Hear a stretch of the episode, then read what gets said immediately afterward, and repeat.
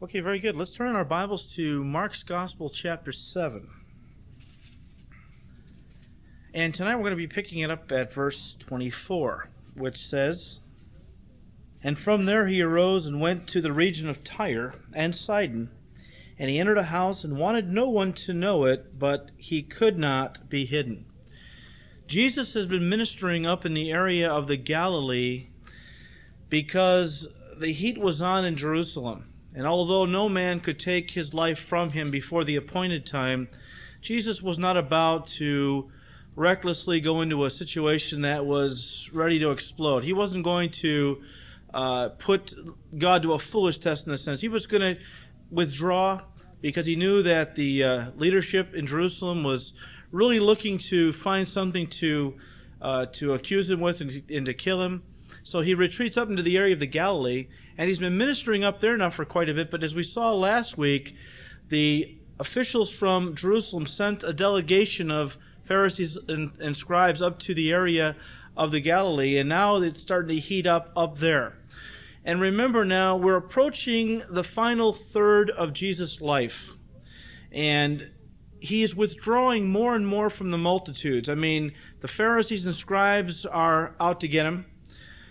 The people are thronging him wherever he goes, and so it's getting to be a real taxing physically for him to continue to minister at the pace he's been ministering at. So, and besides that, he knows that the cross is coming nearer and nearer, and he knows that soon he's going to be passing the mantle to his disciples to carry on the work that he had begun as he was about to be taken from them. And he knew that he needed to begin to spend more time alone with them, not only to rest himself for what lied ahead, but to build into these men more and more, because they would be taking over for him very shortly. And so he withdraws even from the area of Galilee, and this is the only recorded place in the Gospels where Jesus went outside of Palestine into Phoenicia, but today it's modern-day Lebanon. At one time, though, this was all part of Israel. Under Joshua, God gave to Israel this land, but the territory, the tribes up that way, never did fully conquer it, so the enemy stayed in that territory, and it wound up becoming Phoenicia, and Jesus withdrew himself to there. Of course, the only other time he was outside the Holy Land was when he was a newborn baby, and Joseph and his mother took him down to Egypt because Herod was trying to kill him. But this is the only other time where we see Jesus setting foot outside Palestine.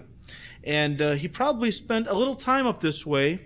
He was probably just getting alone with his men, just rest, relaxation. You know, it says here that he went into a certain house, and he wanted to do it quietly so nobody knew he was in town, because again, I really believe he was really trying now to withdraw himself from the crowds. He was really trying to spend some quality time with his men, but as they say, Jesus' name preceded him. And a woman, verse 25, whose young daughter had an unclean spirit, heard about him, and she came and fell at his feet. The woman was a Greek, a Syrophoenician by birth, and she kept asking him to cast the demon out of her daughter. But Jesus said to her, "Let the children be filled first, for it is not good to take the children's bread and throw it to the little dogs." And she answered and said to him, "Yes, Lord, yet even the little dogs under the table eat from the children's crumbs." Then he said to her, "For this saying, go your way, the demon has gone out of your daughter." And when she had come to her house, she found the demon gone out and her daughter lying on a bed. Now, let's turn over to Matthew's Gospel, chapter 15, because Matthew records this and gives us a little more detail. One thing that is obvious to us is that this woman was a Gentile. Jesus Christ is in Gentile country, all right? The area up in Phoenicia was Gentile country, and this woman was a Syrophoenician by birth. She was a Gentile. I believe the King James says she was a Canaanite, a descendant of those people that God had commanded Joshua to drive out from this area. But her descendants had stayed, and she now lives in this area. Her daughter is demon-possessed. No doubt, having grown up in this culture, the Syrophoenician culture, she had...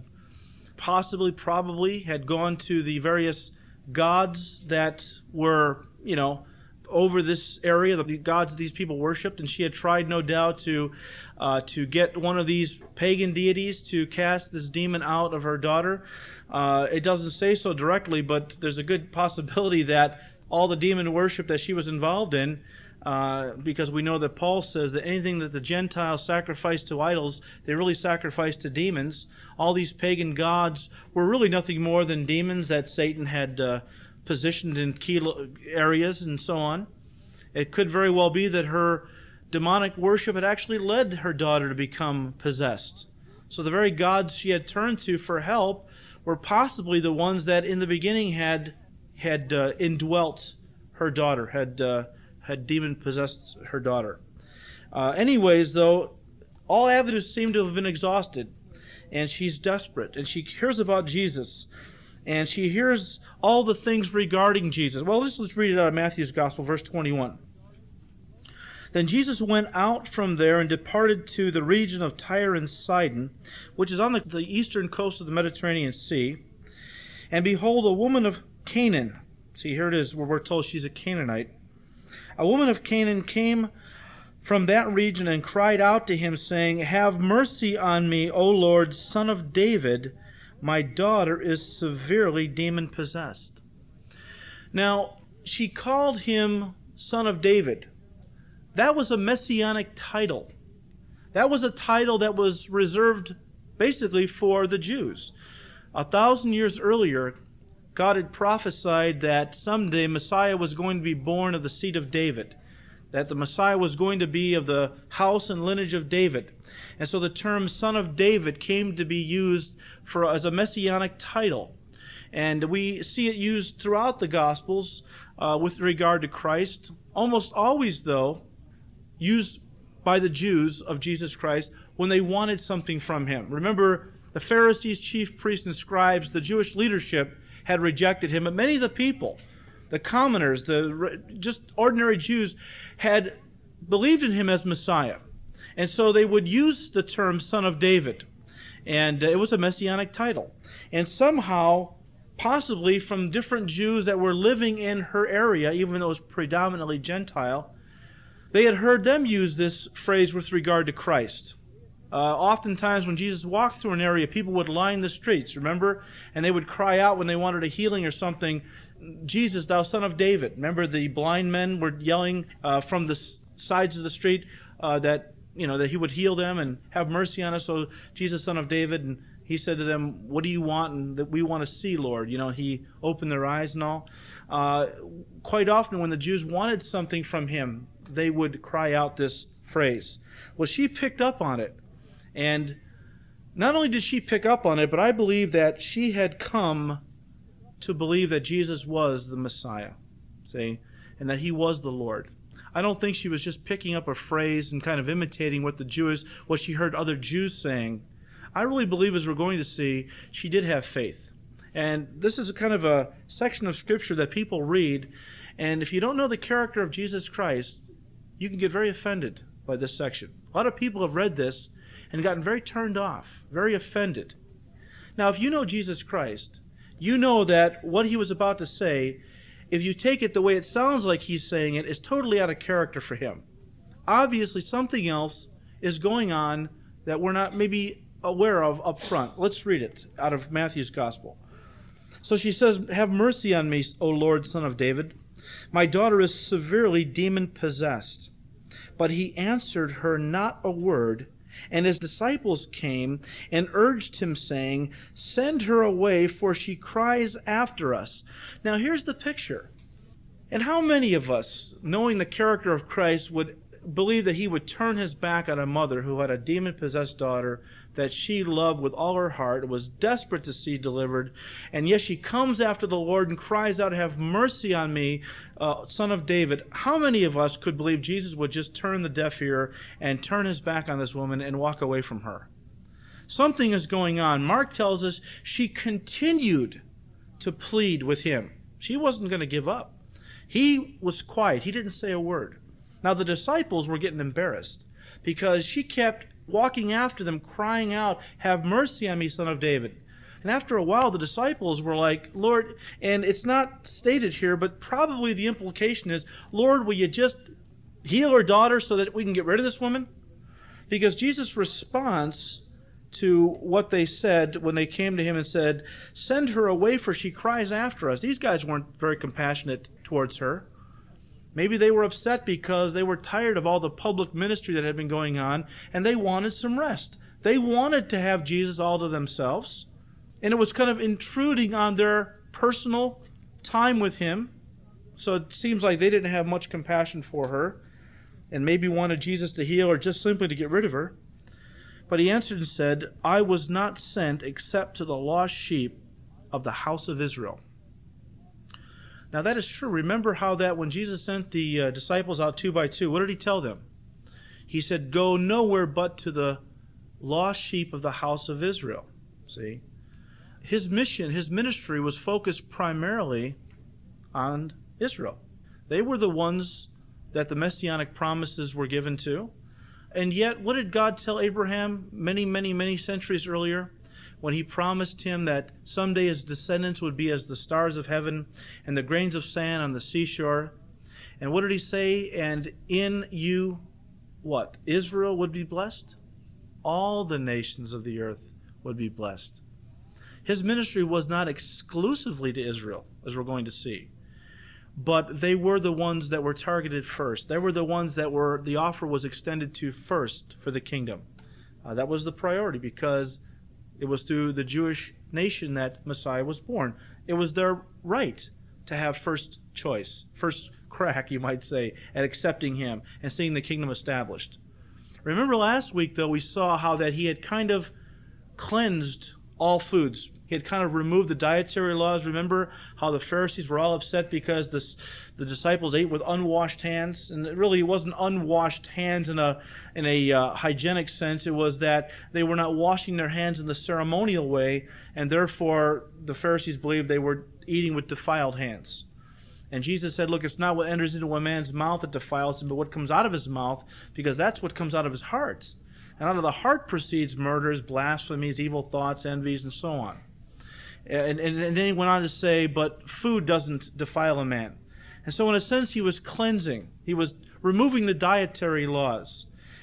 And it could be here, after he taught them about no foods defile, and there's no such thing as unclean foods, now he was going to, in this way, teach them there was no such thing as unclean people, in the sense that he was here for all mankind, see, not exclusively to Israel. But it sounds that way, doesn't it? He says, look, I was not sent except to the lost sheep of the house of Israel. And I kind of picture in my mind's eye him looking over to the disciples and saying that while he's still walking away from this woman. He's kind of got his back to her, I would imagine, as he's kind of walking away, and yet she's not giving up. She's following after them, crying out, have mercy on me, Son of David. Then she came and worshipped him, saying, Lord, help me.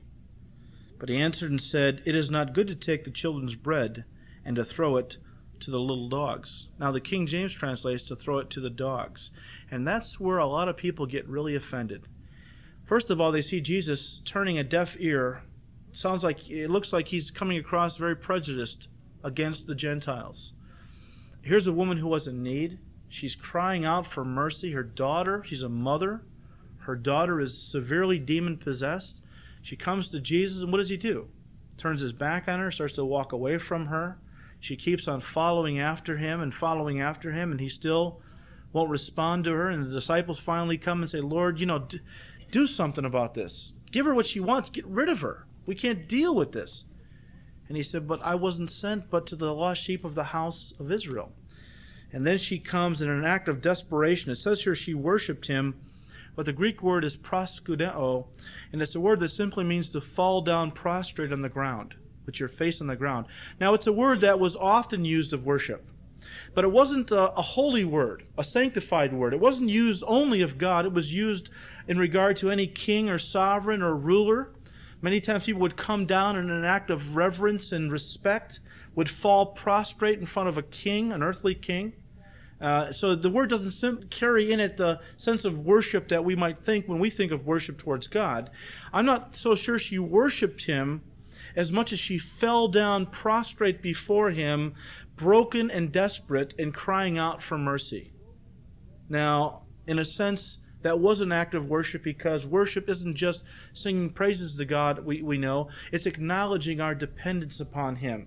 It's acknowledging his supremacy, his awe, his power, and so on. And that was what she was doing, in a sense. She was helpless, and she knew she needed him in this regard. She needed his power. But he responds to her and says, it's not good to take the children's bread and to throw it to the little dogs. And this is, as I've said, many people read it and get very offended by that, especially because the King James translates it to take the children's bread and to throw it to the dogs. The New King James has kind of softened it and given it more of the true intent. But again, to read it the way the King James translates it, if you don't know the character of Jesus, you could become very offended by that. You could say, well, gee, this is something. Because, you know, the term dogs, the Greeks had two terms for dogs. One term was for the dogs that roamed Palestine, these mongrels, these vicious, mangy, wild dogs that would roam Palestine in packs. They would live off of garbage and dead carcasses. They would even attack sheep at times, and even small children. They were a nuisance. They were hated by everybody. People assume Jesus is using this term to call her by, especially because the Pharisees used this very term to call the Gentiles by. The Pharisees called Gentiles dogs, and it was not anything but a put-down, a derogatory expression, because the Pharisees looked down on the Gentiles. They despised them. And so they had a kind of a slang, derogatory term for the Gentiles. It was the word dogs, but not this word. This is a different word. And this is not the wild mongrels that used to roam Palestine. This word denoted the little house dogs, domestic animals that people would have for pets, you see. Obviously, even in that context, Jesus is not complimenting her, but he's not putting her down the way some people think he is. He's using an illustration. He's saying, look, I have been sent only to the lost sheep of the house of Israel. They're the children of the kingdom, and it's not right to take the bread of life, which is meant for the children of the kingdom, and to throw it to those that the covenant has not been given to. See? She was outside the covenant of Israel. And so he uses that expression. He says it's not good to take the children's bread and to throw it to the little dogs. Now, understand what he's doing. Why do you think he was up there? I mean, sure, to get some rest and relaxation, to spend some time with his men. But everything Jesus did had a purpose to it. Remember how he said at one time in John chapter 4 to his disciples, I must go through Samaria. And the rabbis never went through Samaria because they believed that Samaria was defiled. And even the dust of Samaria, you didn't want to get on your sandals. So when they had to go up to Galilee, that it would actually go around Samaria, which was quite a ways out of the way, to go up around Samaria, because they would not enter into that area because they believed that the Samaritans were defiled. But when Jesus said, I must go through Samaria, it really shocked his disciples, first of all. But then he sat down by a well in near Sychar, and which was a city in Samaria. His disciples went into town to get some food because he had not eaten in a long time. But the whole purpose of his going to Samaria was because he knew that before the foundation of the world, he had an appointment penciled into his day timer to meet a woman by a well, because she was going to be ready at this particular moment in history. She was divinely prepared by God to be open now to receiving Jesus as Messiah and Lord. And I personally believe he went up into the area of Tyre and Sidon for other reasons, but one reason I know he was up there was to touch this woman for himself. I mean, that's why he was up. He knew what he was going to do. So why was he playing games with her then? He wasn't playing games with her. He was purposely trying to draw out her faith. I mean, yes, it sounded like he was refusing her. But all the while he was trying to bring her faith to full flower, to bloom, see? He knew it was there. I really believe that this woman was saved. But she had such little information about him, and yet what little she had she acted on and received him in her heart as the Messiah of Israel and Lord that alone could deliver her daughter. And he's trying to draw this faith out of her. And he said, "It's not good to take the children's bread and the throats of the little dogs." And she said, "True, Lord, yet even the little dogs eat the crumbs which fall from their master's table." Now, can't you see a smile break across the face of Jesus just then? That's what he wanted, see? And he responded by saying to her, "O woman," and the word he used for woman is gune in the Greek. It's an endearing term of respect. He wasn't putting her down at no time in this whole thing. This was the same Greek word he used to refer to his mother by. It was a term of respect. And he said, "O woman, great is your faith. Let it be to you as you desire." And her daughter was healed from that very hour. See, he accomplished what he wanted to do. He pulled that faith out of her. See, she wasn't willing to give up, and that's what he wanted. He didn't want her to give up. He wanted her to ask and to keep on asking, to seek and to keep on seeking, to knock and to keep on knocking, because he intended to give to her all along. But don't forget, Jesus had come in encounter with a lot of people that cried out to him, "O Son of David, help me." And after they got what they wanted, they would leave him, and that would be it. See? I mean, he knew there were a lot of people that were just looking to get something from him. They weren't really willing to follow him or to give him control of their lives. But here this Gentile woman, outside the covenant of God's chosen people, and yet not excluded, but someone that the Lord wanted to pull from her this faith. And it was the practice back then, when you would eat, you didn't use any kind of utensils. You used the utensils God gave you, your hands. And oftentimes they would bake loaves of bread, and then they would have on the table various bowls of different kinds of soups and sauces that they would then break off chunks of bread and dip it in the various, sauces and soups, and they would eat that way. And during the course of the meal, your hands got kind of greasy and all of that, and if there was any meat, you'd rip chunks of that off and eat. And so by the end of the meal, your hands were greasy. So the last piece of bread you ripped off, you would take it and you would use it to wipe the grease of the juices off your hands, your fingers. And then what you would do is you toss it under the table to the little puppies. See? And she was kind of picking up on this in a sense, and saying to Jesus, "Well, Lord, right, I know that I don't belong at the table with the children of Israel. It's their place to be at the table. But don't even the little dogs get some of the scraps that fall from the table?" It was true. His own people, for the most part, had rejected him. They had rejected the bread of life. And here was this Gentile woman who was more than willing and wanting to receive it. And we're seeing now that the way was being opened more and more for the Gentiles, which was always in God's plan. As we just said earlier, God said to Abraham, "In you, that is in your seed." And Paul says in Galatians, he used the singular. He didn't say, "And to your seeds as many." In other words, Paul's point was, he didn't say to Abraham, "And through your seeds, your descendants, or Israel, all the world will be blessed," but through your seed, singular, which was Messiah or Christ. Messiah was going to come through the seed of David, but he was coming to bring salvation to the whole world, not just Israel, see?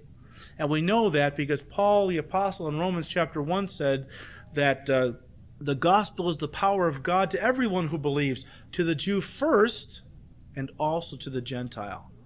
Jesus came first to his own. His own did not receive him.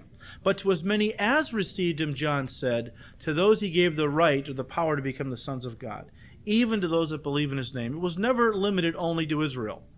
For a time, yes, Jesus came to Israel, first with the message of the gospel.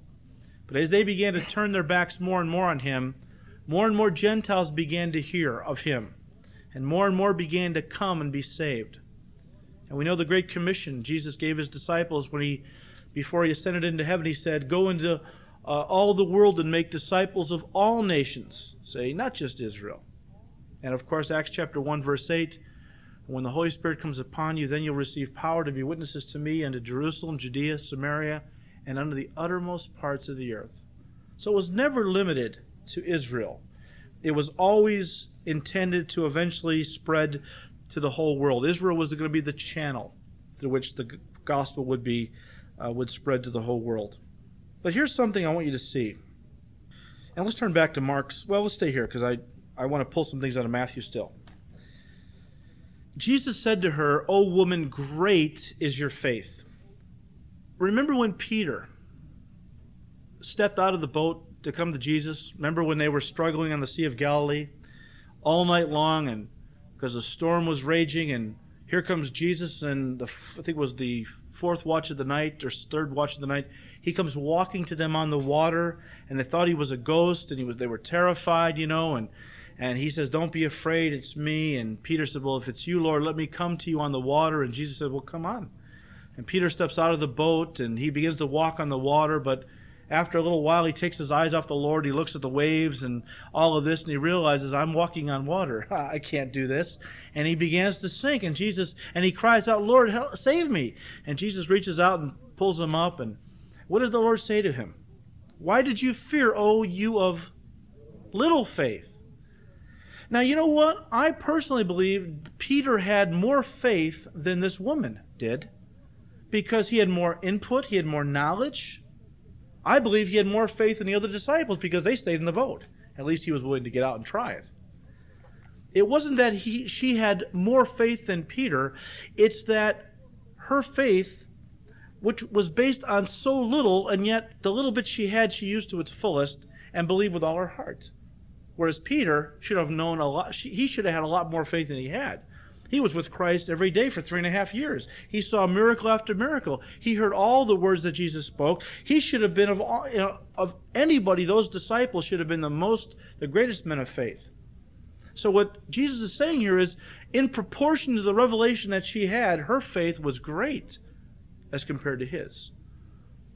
But I think that we can glean some things about great faith. I think that will help us in understanding what's involved in having great faith. And I'll tell you, without faith, it's impossible to please God, right? It's faith that connects us to God. It's faith that allows the power of God to flow from God into our lives and through our lives. And the first thing I see here with regard to great faith is that great faith involves repentance. She was a woman of Canaan, a Syrophoenician woman, it says in Mark's gospel.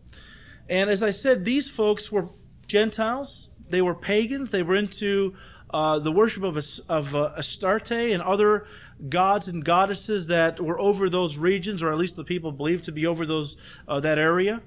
The Phoenician people were tremendous sailors. It was believed that the Phoenicians were the first ones to discover the New World. These folks were sailors, and they worshipped a lot of gods that were over the seas and all, or they believed to be. And she, no doubt, as I said earlier, had gone to these pagan deities and tried to get them to help, but obviously it was a futile experience. Her daughter got no better, and probably she got worse. And she was probably disillusioned and fed up, and with all these pagan gods and goddesses that she had grown up worshipping. And she heard about Jesus, who claimed to be the Jewish Messiah, and who was going around healing people, casting out demons, and working miracles. And she rightly understood, look, if God is God, he's got to be powerful. And the gods that I worship don't seem to be very powerful. And this Jesus, who claims to be the Son of God, is demonstrating the power of God. He's raising the dead, healing the sick, causing the lame to walk and the blind to see and the deaf to hear and so on. And she rightly understood him to be the Messiah based on what he did. Remember what Jesus said to the Pharisees? He said, look, if you don't believe I'm Messiah because of the words I speak, then believe for the sake of the works, because I do the works of Messiah. See? But Israel, having all this input, all this revelation, for the most part had rejected him.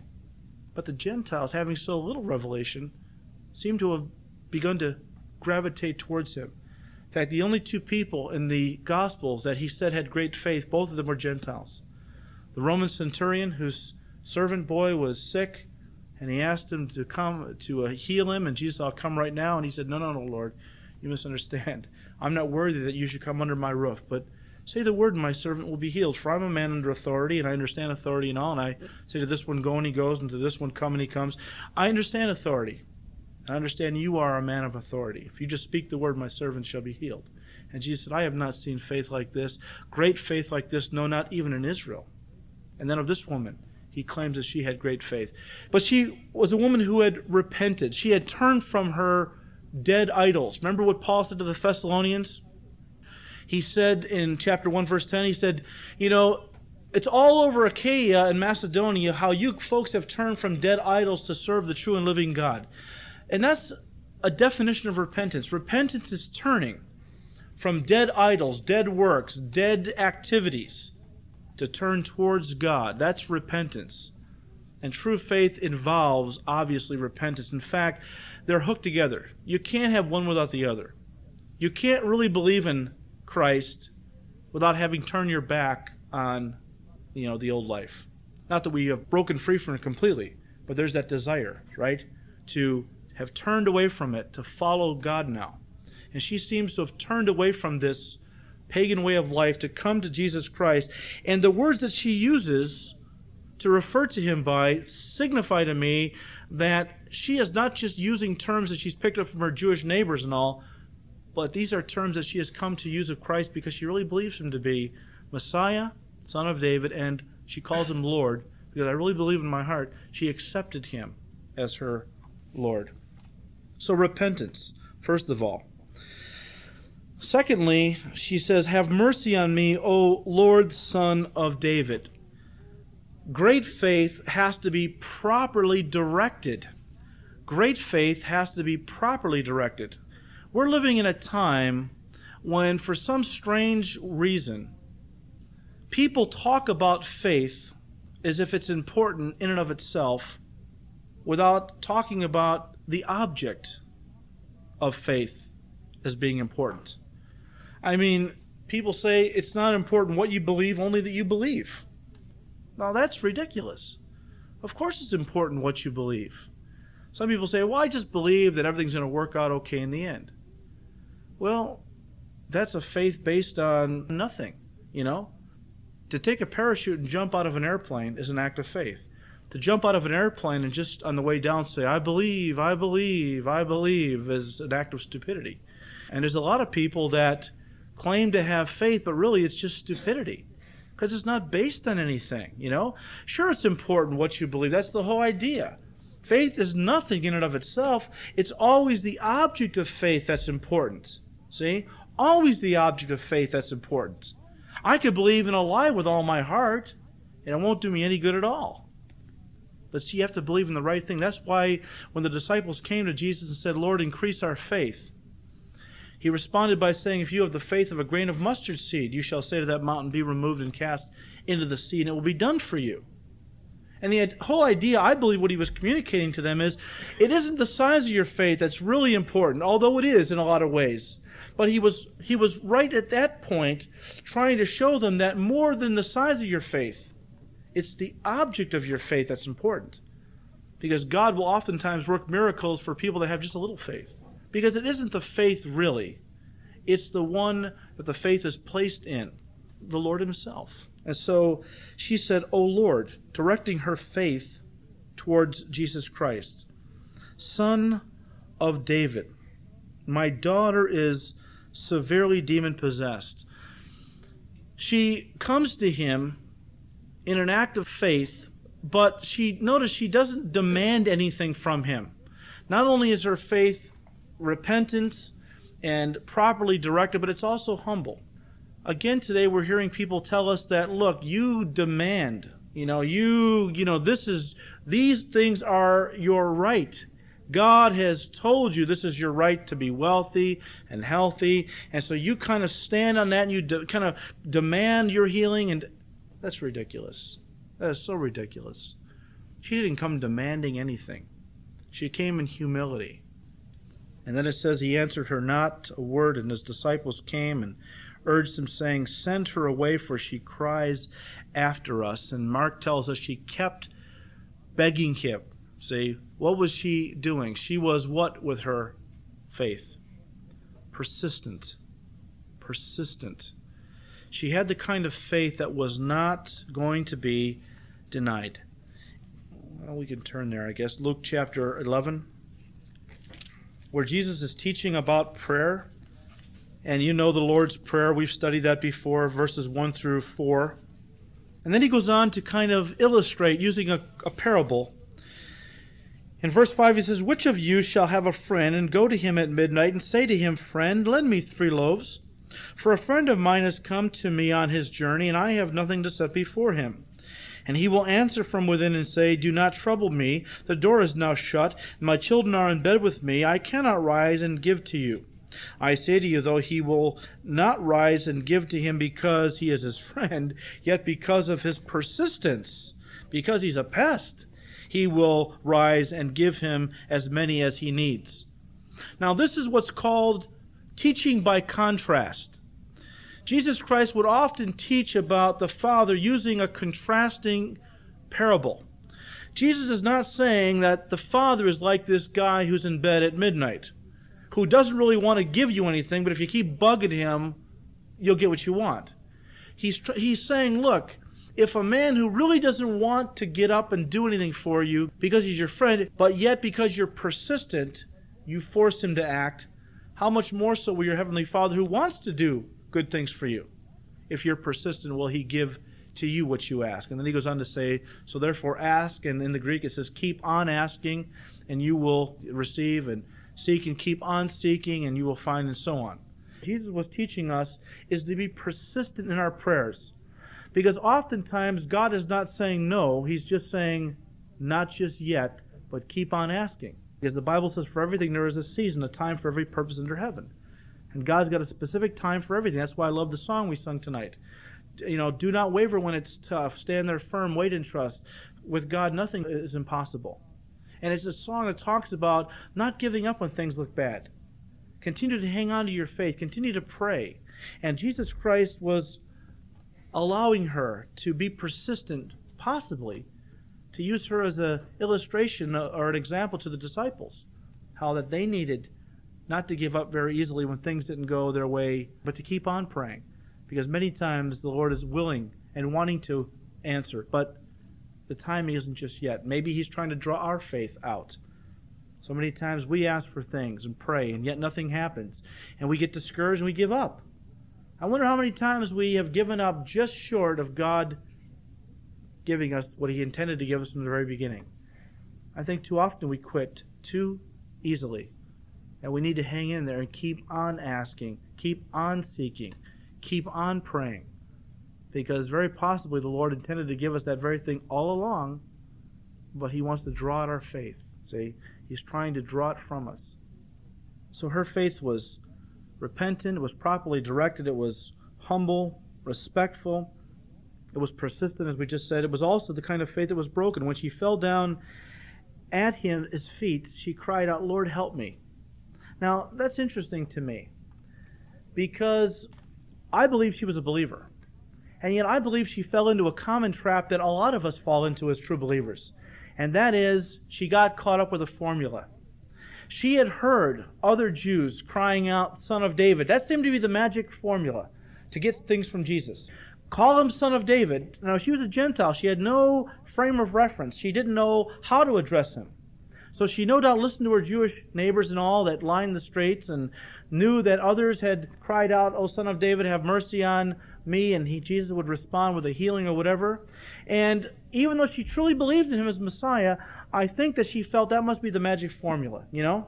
And so she kind of fell into that trap, see? And she referred to him, "O Son of David." And I think that oftentimes we tend to fall into formula prayers or traps that way. In fact, in some circles, they actually teach certain formula prayers. That if you pray this prayer this way, somehow that's going to unlock the power of God and let it flow into your life. Well, I don't know if the church realizes this. I'm sure many don't. But that's just Christianized sorcery. Because sorcery has always taught that certain words carry with them power and will unlock the spirit forces or the spirit power in the spirit realm. And so in sorcery you have incantations that are used, which are believed to unlock certain spiritual powers and let them flow into your life. Well, the church has picked up on that and is basically teaching a Christianized form of sorcery when they teach people to pray using formulas or certain words that are designed to release power. And you'll hear a lot of Christians, using the phrase, in Jesus' name. Now, I'm not saying that to pray in Jesus' name is wrong. I'm just saying that it's wrong, though, to think that that phrase is going to unlock some spiritual power, see? And so she might have gotten caught up in this trap. O son of David, have mercy on me. Well, that was what everyone else said that got a healing, so that's what I need to say. But what happened? Nothing. It wasn't until she fell down at his feet, broken, dropped the formula, forget the stupid formula, and got right to the heart matter. Lord, help me, see? And I think that's also what Jesus was waiting for. I think Jesus wants us to put down the formulas, Now, let's face it, how many of us grew up as Christians or when we became Christians kind of went through a period where we thought the King James is a little more spiritual than talking regularly, And I've heard Christians who will pray in the King James, in the King's English. O thou magnificent and beneficent heavenly Father, thou who hast cast forth the stars into the heavens. And they're going through this whole big deal as if this way of talking somehow is more spiritual and will somehow unlock the power of God in their lives. And I think God is saying, you know what? Get real. Be yourself. How many of us walk up to our husbands or our wives and we say, oh, magnificent husband, or... what is the Lord? Is the Lord any different that He wants us to put on some kind of goofy way of talking? He wants us to be natural. He wants us to cut through all that baloney and get to the heart of the problem. What do you want from me? Forget all the formulas and all the address. What do you want? He wants us to speak from our hearts, out of brokenness many times when we come and pray. And that's what happened. She just fell down and she said, Lord, help me. And that's what he wanted. Simplicity, sincerity, brokenness, and finally humility. He said, it's not good to take the children's bread and to throw it to the little dogs. And she said, true, Lord. Yet even the little dogs eat the crumbs which fall from their master's table. You know what? She could have said, well, if that's the way you feel, forget you. I came here looking for some help, and this is the way I get treated. She could have stormed off, resentful that he would even think of using an illustration which cast her as the little puppies under the table.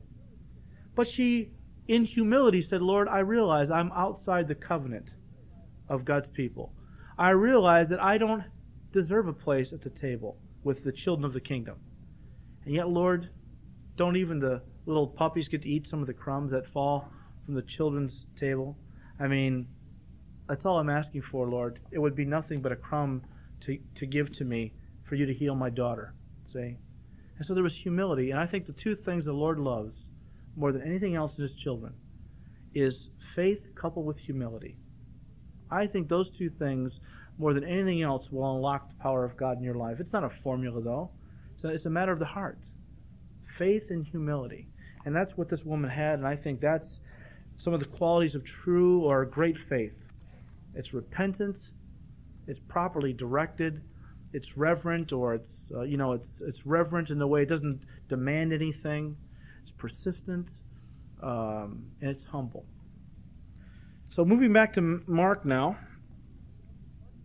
verse 31 says, and again, departing from the region of Tyre and Sidon, he came through the midst of the region of Decapolis to the Sea of Galilee. Now remember earlier in Mark 5, he had been to this area, and the area of Decapolis was an area east of the Jordan River.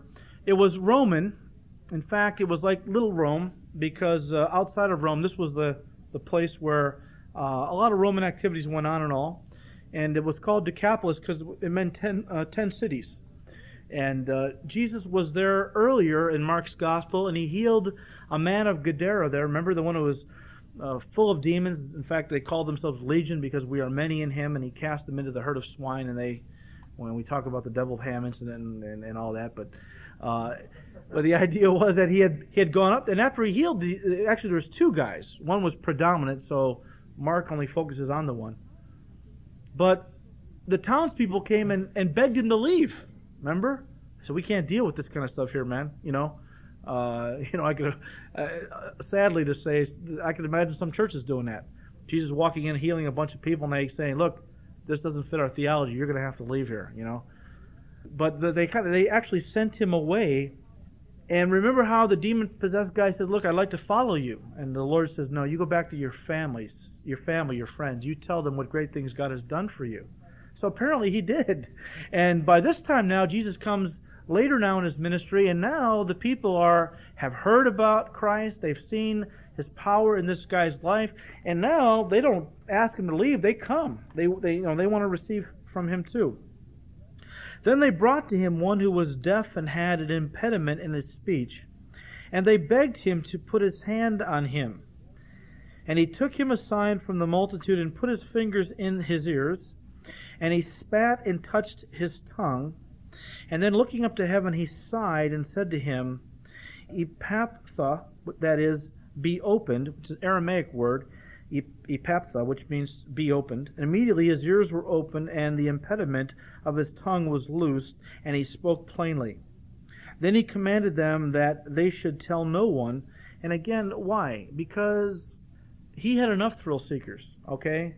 At this point in his ministry, he didn't want any more people coming just to receive a miracle or a healing. He was trying to keep a low profile. It was already getting too difficult for him to move around because the people would throng him. And he wanted, to no doubt get a little more time alone with his men.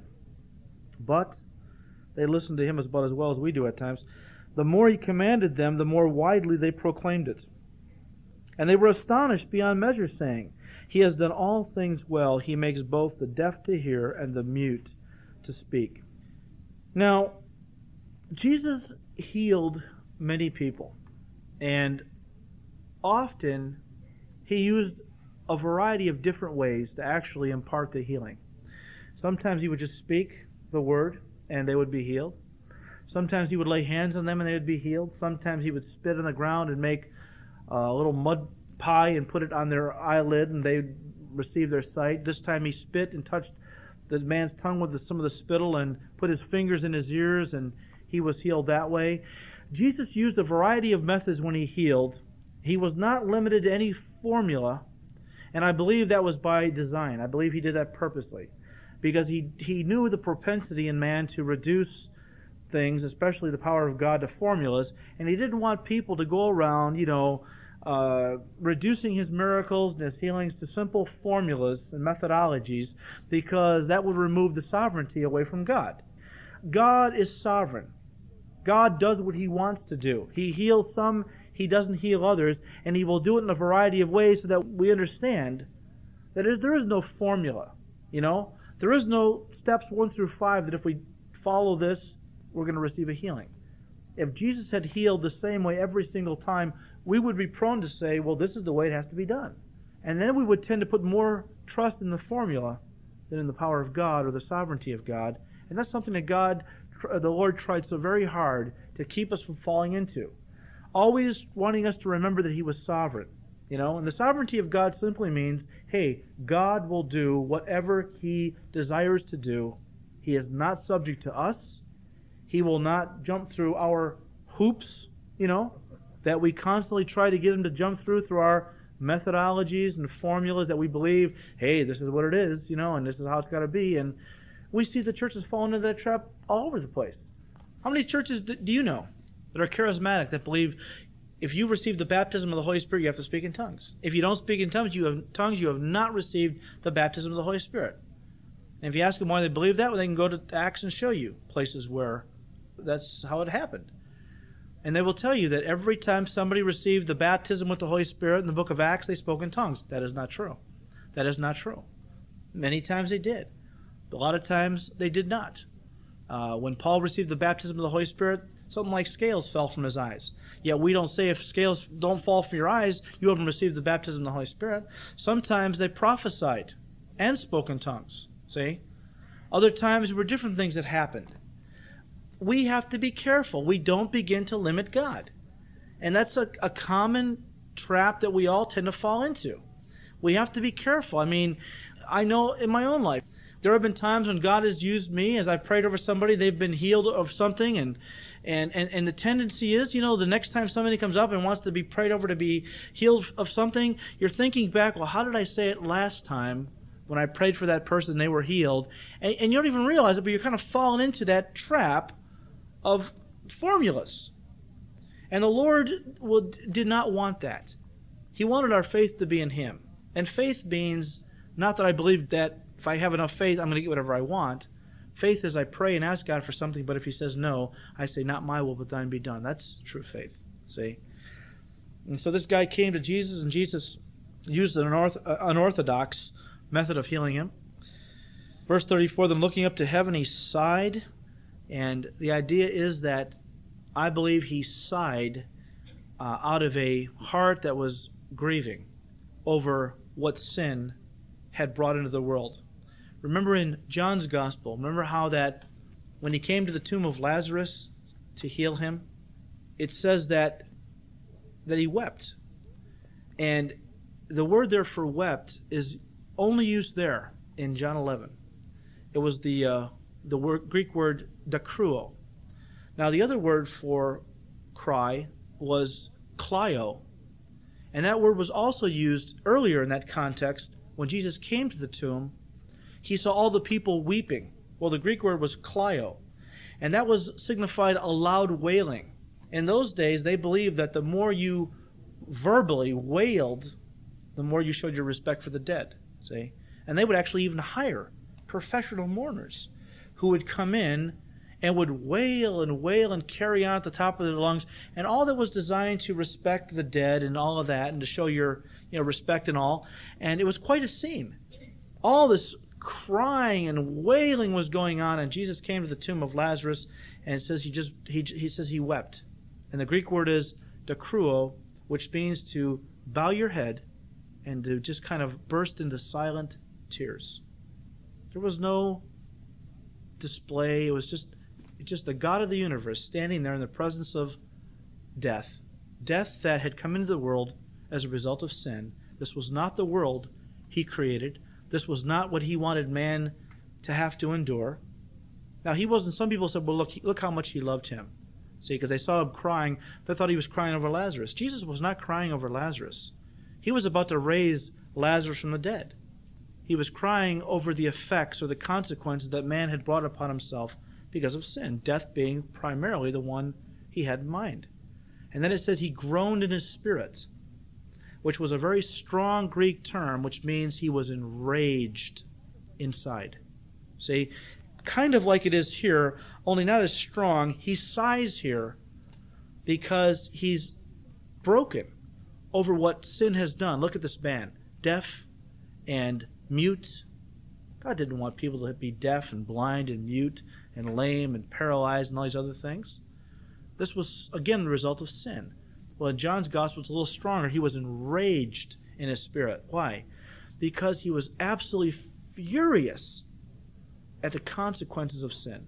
He just was so upset that the world He had originally created and intended man to live in had all been wiped away by man's rebellion. And now man was living with the pain of sin and death every day. So he looked up to heaven and sighed, and he said, Epaphtha, which is means be open, and immediately his ears were open, and the impediment of his tongue was loosed, and he spoke plainly. Then he commanded them that they should tell no one, but the more he commanded them, the more widely they proclaimed it. And they were astonished beyond measure, saying, He has done all things well. We could paraphrase that and say, He makes all things new, or He makes all things good. Remember in the beginning when God created the heavens and the earth, after each day of creation, what did He end each day with by saying? It is good. It is good. Every single day of creation, it says it is good. Then He turned the whole deal over to man, and in no time at all, it all became bad. Man rebelled against God. Sin entered into man's heart, into the world, and all that God created that was good now became bad. And so the fallacy is when people say, why do bad things happen to good people? Well, that's a fallacy because that implies... falsely implies there are good people for bad things to happen to. The Bible clearly says there is none good but God. And Paul said there is none good, not one. I mean, certainly there are some that, by other people's standards, do good. But anybody who has turned their back on their Creator is wicked, no matter what kind of humanitarian things they do after that. I mean, no matter how good a person is in helping his fellow man, if that person refuses to acknowledge God's claim on his life, refuses to bow the knee to God's lordship, the one who created him, if that person willfully thumbs his nose and turns his back on God, they are wicked. And that's what man is, apart from Christ. He is living and rebelling against God. And all the things that happen to people on this planet are not because God is not a good God, which people say, well, I'm a good person, therefore all these bad things must be God. God must be the villain. No, that's not true at all. These things are happening to us because of our sin. We're living with the consequences of our sin. And what did Jesus do? He turned back, you might say, the consequences of sin in this man's life. Not that his handicap was a result of his sin, although sometimes it was in the Scriptures. It just simply means that in the beginning, when Adam and Eve sinned, they turned the world over to Satan, and Satan introduced into it physical handicaps and diseases and things like that, and they were passed along from generation to generation. This man happened to be born deaf and mute, which was the result of sin in the world. But Jesus Christ, who initially made all things good and who will someday again make all things good and wipe away every tear from our eyes and remove the curse from the earth, went around giving a little preview during his earthly ministry of what it was going to be like someday worldwide when he returned and set up his kingdom. So he was going around doing good, the Bible says. He went around doing good. And you can interpret that, in a sense, reversing the curse in people's lives and making what was once bad good, giving us a little preview of what it's going to be someday when he returns to the earth and makes all things good again and removes the curse, and we live with him in perfect peace and harmony and health, no more death, no more sorrow, no more tears, no more pain, no more hunger, and so on. Well, I tell you, we wait for that world, don't we? Especially because it seems like it's getting worse and worse every day. As we look around, we can't help but say, oh, Lord Jesus, come quickly. Father, we just thank you, Lord, that you are a God of love, a God of mercy. Thank you, Lord Jesus, that you went about doing good and really left us a pattern to follow. Even though we cannot heal at will as you could, yet we are to go around doing good, spreading your love, reaching out to those that are hurting, those that are lost, praying for those that are sick and infirmed. And hopefully, Lord, your sovereign will be such to touch and heal them. But we want to be instruments, Lord, of your grace and your power. We know, Lord, that you gave to your church the authority that you walked in, and you know that we know that you want us to exercise that authority in such a way as that we will honor and glorify you through our lives and through our ministries. We want for people to see, Lord, that although we were once bad, we are new creations now. Old things have passed away, all things have become new. And although we're not perfect, yet we have a new heart, and we desire to do what's right and to glorify you by our obedience to what you have said. And so, Lord, help us. Help us to realize that you love all people. You're not prejudiced toward anybody. You love this Gentile woman as much as you loved your own disciples. And, Lord, help us to understand you're no respecter of persons, and we must never be either. We must love all people from all races, all walks of life. We must never show partiality or favoritism to anybody. None are excluded from the table of God's kingdom. Anyone can be a child of the King if they but open their heart to you. Help us to present that message of hope to this world. We just love you, Lord. And as you went about doing good, we pray you would help us to do the same. We love you, Lord. We know a lot of people are in bondage to the enemy, and we know you're the only one who can deliver them. We pray you might use us as your instruments to work that work of deliverance, Lord. Help us. We just love you now, Lord. We just thank you. And ask these things in Jesus' name. Amen.